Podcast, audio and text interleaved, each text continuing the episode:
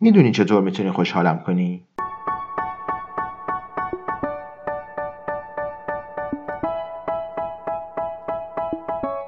یه قهوه برام بیار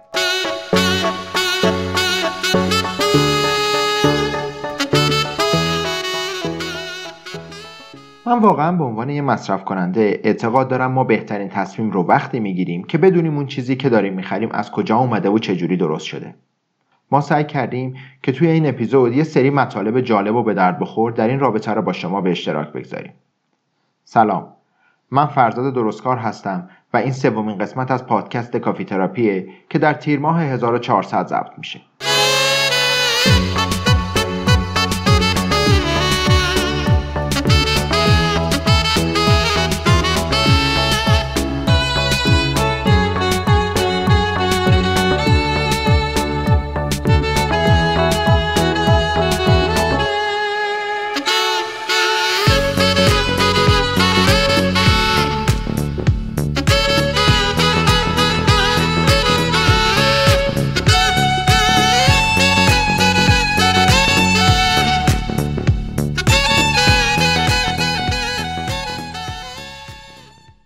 ما تو پادکست کافی تراپی در مورد مسائل مختلف مرتبط با قهوه صحبت می‌کنیم. همچنین با متخصصین و کارآفرینان این صنعت در ایران گفتگو خواهیم کرد.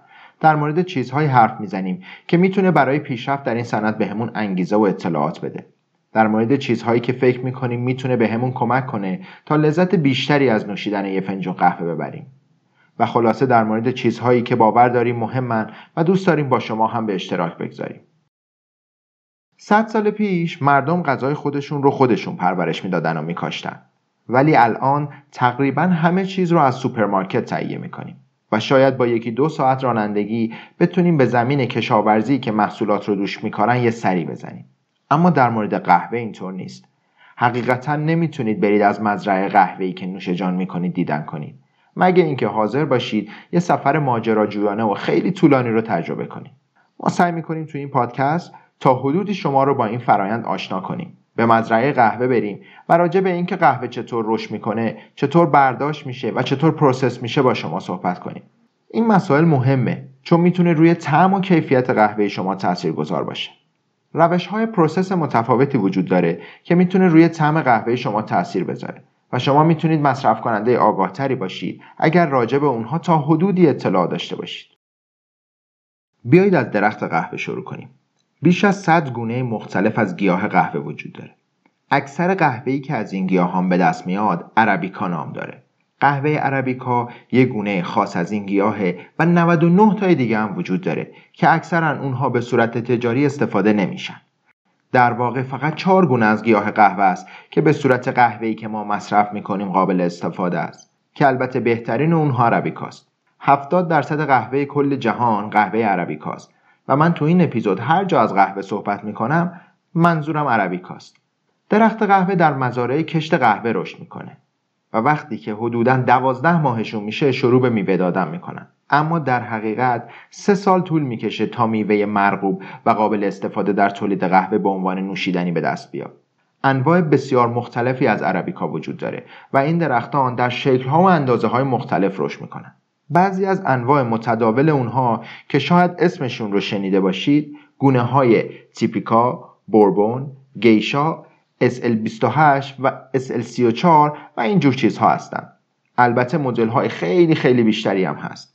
هر کدوم از اینها پروفایل تعمی خاص خودشونو دارن که البته این تفاوت بین پروفایل تعمی و بادی گونه های مختلف می‌تونه خیلی جزئی باشه ولی قطعا متفاوت هستند. درختان قهوه بین این گونه های مختلف هم شکل های متفاوتی دارند. شکل برگ ها، رنگ میوه قهوه، توزیع و مقدار میوه روی درخت همه اینها می‌تونن متفاوت باشن. خلاصه منظورم این که تنوع خیلی زیادی وجود داره. اکثر درختان قهوه یک بار در سال و در برخی مناطق دو بار در سال میوه میدن اما به طور متوسط سال یه بار میوه میدن. بازده سالانه یه درخت در سال حدود 400 تا 500 گرم بیشتر نیست. یه لحظه فکر کنید. من این مقدار رو ظرف کمتر از دو هفته مصرف می‌کنم. ولی یک سال طول می‌کشه تا درخت این مقدار قهوه بده. درخت قهوه دونه قهوه یا کافی بین تولید نمی‌کنه. بلکه میوه‌ای به نام کافی چری میده. بیاید یکم راجع به کافی چری صحبت کنیم.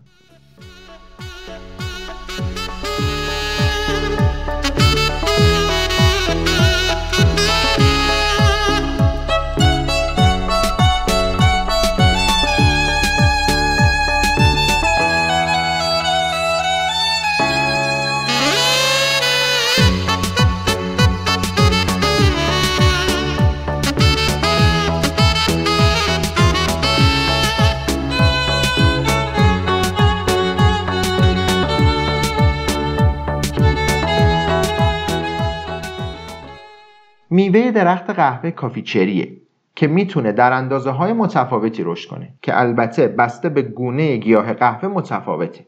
میشه گفت به صورت متوسط اندازه یه دونه انگوره.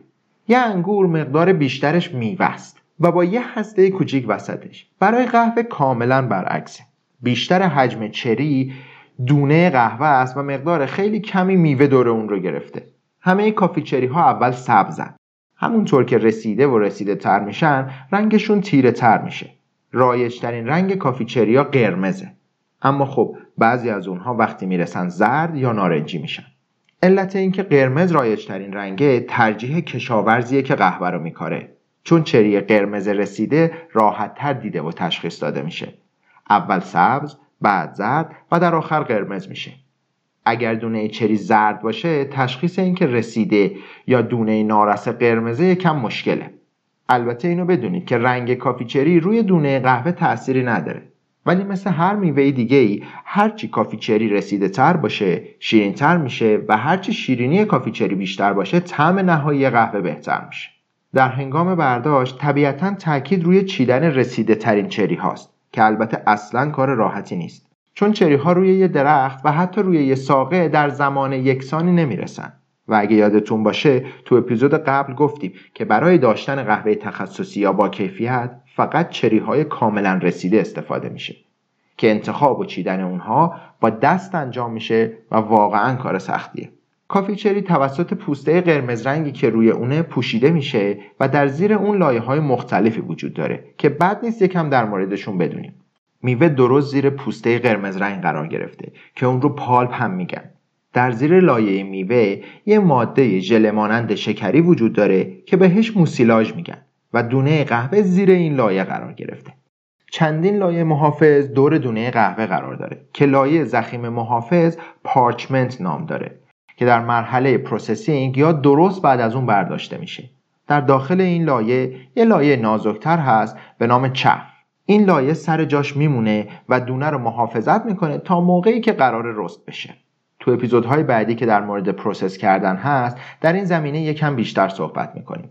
تو method های مختلف process کردن لایه های قهوه رو در زمانهای متفاوتی برمیدارن که به طور چشمگیری روی طعم قهوه تاثیر می‌ذاره. یه نکته رو خیلی سریع و کوتاه بگم اینجا. وقتی می‌خواهید از فروشگاه های آنلاین معتبر قهوه بخرید اکثرا نوع process یا فراوری قهوه رو روش نوشته. چون مهمه و بهتره که با این فرایندها حداقل یک کمی آشنا بشیم تا بتونیم قهوه‌ای بخریم که بیشتر با سلیقه ما همخونی داره و نهایتا لذت بیشتری از نوشیدن اون ببریم. داخل هر چری معمولا دو تا دونه قهوه وجود داره که روبروی هم قرار می‌گیرن و یک طرف اونها مسطحه. البته استثنا هم داره که به این حالت پیبری میگن. پیبری وقتی اتفاق میفته که فقط یه دونه قهوه در کافه چری وجود داشته باشه. اینها نوع یا گونه خاصی از قهوه نیستند و برای هر درخت قهوه می‌تونه این اتفاق بیفته. این دونه ها گرد یا بیزی هستند و سطح مسطحی ندارن. معمولا peaberry ها رو در بسته های قهوه نمی‌بینید چون اغلب از بین قهوه ها جداشون می‌کنن و به طور متفاوتی process میشن. بعضیا به دنبال این دونه ها هستن و ادعا می‌کنن کیفیت و طعم منحصر به فردی داره. نمی‌دونم این مسئله درسته یا نه.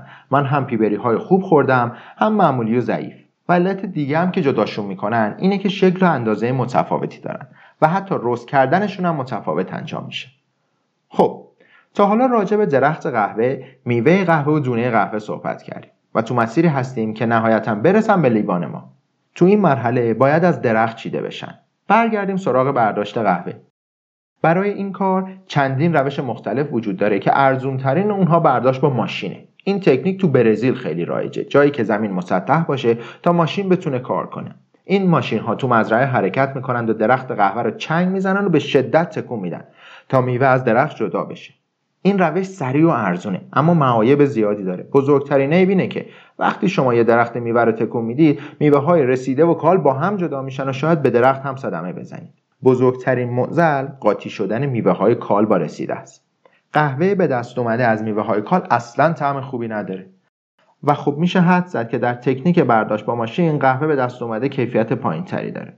اما در روش دستچین شما فقط میوه های رسیده رو انتخاب می‌کنید. ولی خوبی قضیه اینه که چون اکثر قهوه در دنیا در منطقه تپه رشد می‌کنن استفاده از ماشین خیلی محدود میشه. البته در روش دستی هم. اگر از روش سریع و شاخه استفاده بشه دوباره میوه کالو رسیده با هم برداشت میشن.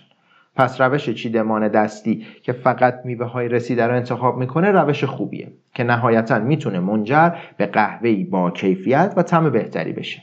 بعد از برداشت cherry ها اونا رو sort می‌کنن و میوه های کال و رسیده رو جدا می‌کنن. این کار می‌تونه در ابعاد کوچیک و با دست و در ابعاد بزرگ با ماشین‌آلات انجام بشه. الان ما یه سری میوه رسیده و sort شده داریم که در مرحله بعد طی فرایندهای متفاوت و پیچیده‌ای process میشن.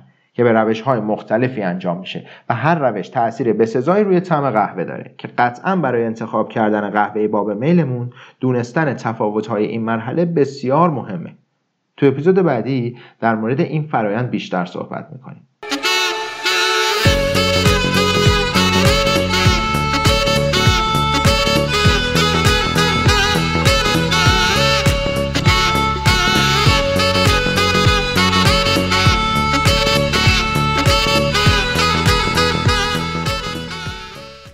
در آخر ازتون خواهش می‌کنم که با پیشنهاداتتون ما رو تو تهیه این پادکست یاری کنید. page اینستاگرام ما رو دنبال کنید. ما سعی می‌کنیم که اطلاعات این page مکملی برای مطالب عنوان شده در پادکست باشه و این مجموعه بتونه تاثیر مثبتی در روند قهوه در کشورمون بذاره. تمام کامنت های شما در app های پادگیر و اینستاگرام خونده و پاسخ داده میشه. برای حمایت از ما و اینکه بیشتر شنیده بشیم ما رو به دوستانتون و اونهایی که دوست دارن خیلی ساده در مورد قهوه بدونن اونهایی که قصد راه اندازی کسب و کار در این زمینه رو دارن و کلا کسانی که عشق قهوه هستن معرفی کنید. ضمنا اگر خودتون فعالیت جالبی در زمینه قهوه می‌کنید و یا شخص خاصی رو می‌شناسید که داستانی برای تعریف کردن داره و یا دوست داره خودش و کسب و کارش رو بیشتر معرفی کنه و در گپ و گفت دوستانه و تخصصی ما شرکت کنه از طریق ایمیل با ما در تماس باشید و ما این شرایط رو براتون فراهم می‌کنیم. تمامی لینک های ارتباطی رو در توضیحات پادکست و همچنین در اینستاگرام ما می‌تونید ببینید. و از همه چیز مهمتر به خاطر اینکه با ما همراه بودید واقعا ازتون متشکرم.